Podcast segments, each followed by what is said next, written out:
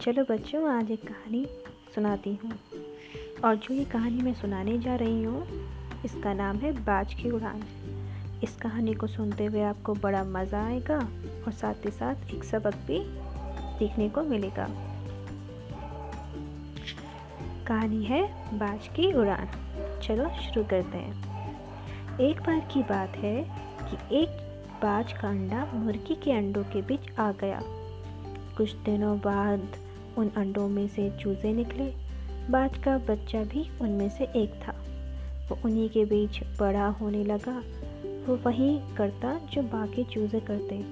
मिट्टी में इधर उधर खेलता, दाना चुगता और दिन भर उनकी तरह चूँ चूँ करता। बाकी चूज़ों की तरह वो भी बस थोड़ा सा ही ऊपर उड़ पाता और पंख फड़फड़ाते हुए नीचे आ जाता।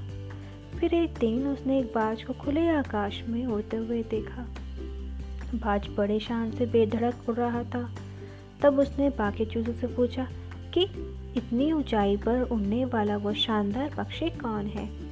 तब चूजा, चूजों ने कहा, अरे, वो बाज है, पक्षियों का राजा। वो बहुत ही ताकतवर और विशाल है। लेकिन तुम उसकी तरह नहीं उड़ सकते, क्योंकि तुम तो एक चूजे हो। बाज के बच्चे ने सिर्फ़ सच मान लिया और कभी वैसा बनने की कोशिश नहीं की। वो ज़िंदगी भर चूज़ों की तरह रहा और एक दिन बिना अपनी असली ताकत पहचाने ही मर गया। दोस्तों, हम में से बहुत से लोग उस बाज की तरह ही अपनी असली क्षमता जाने बिना एक सेकंड क्लास ज़िंदगी जीते रहते हैं। हमारे आसपास के लोग हमें भी उन्हीं की तरह बना देते हैं।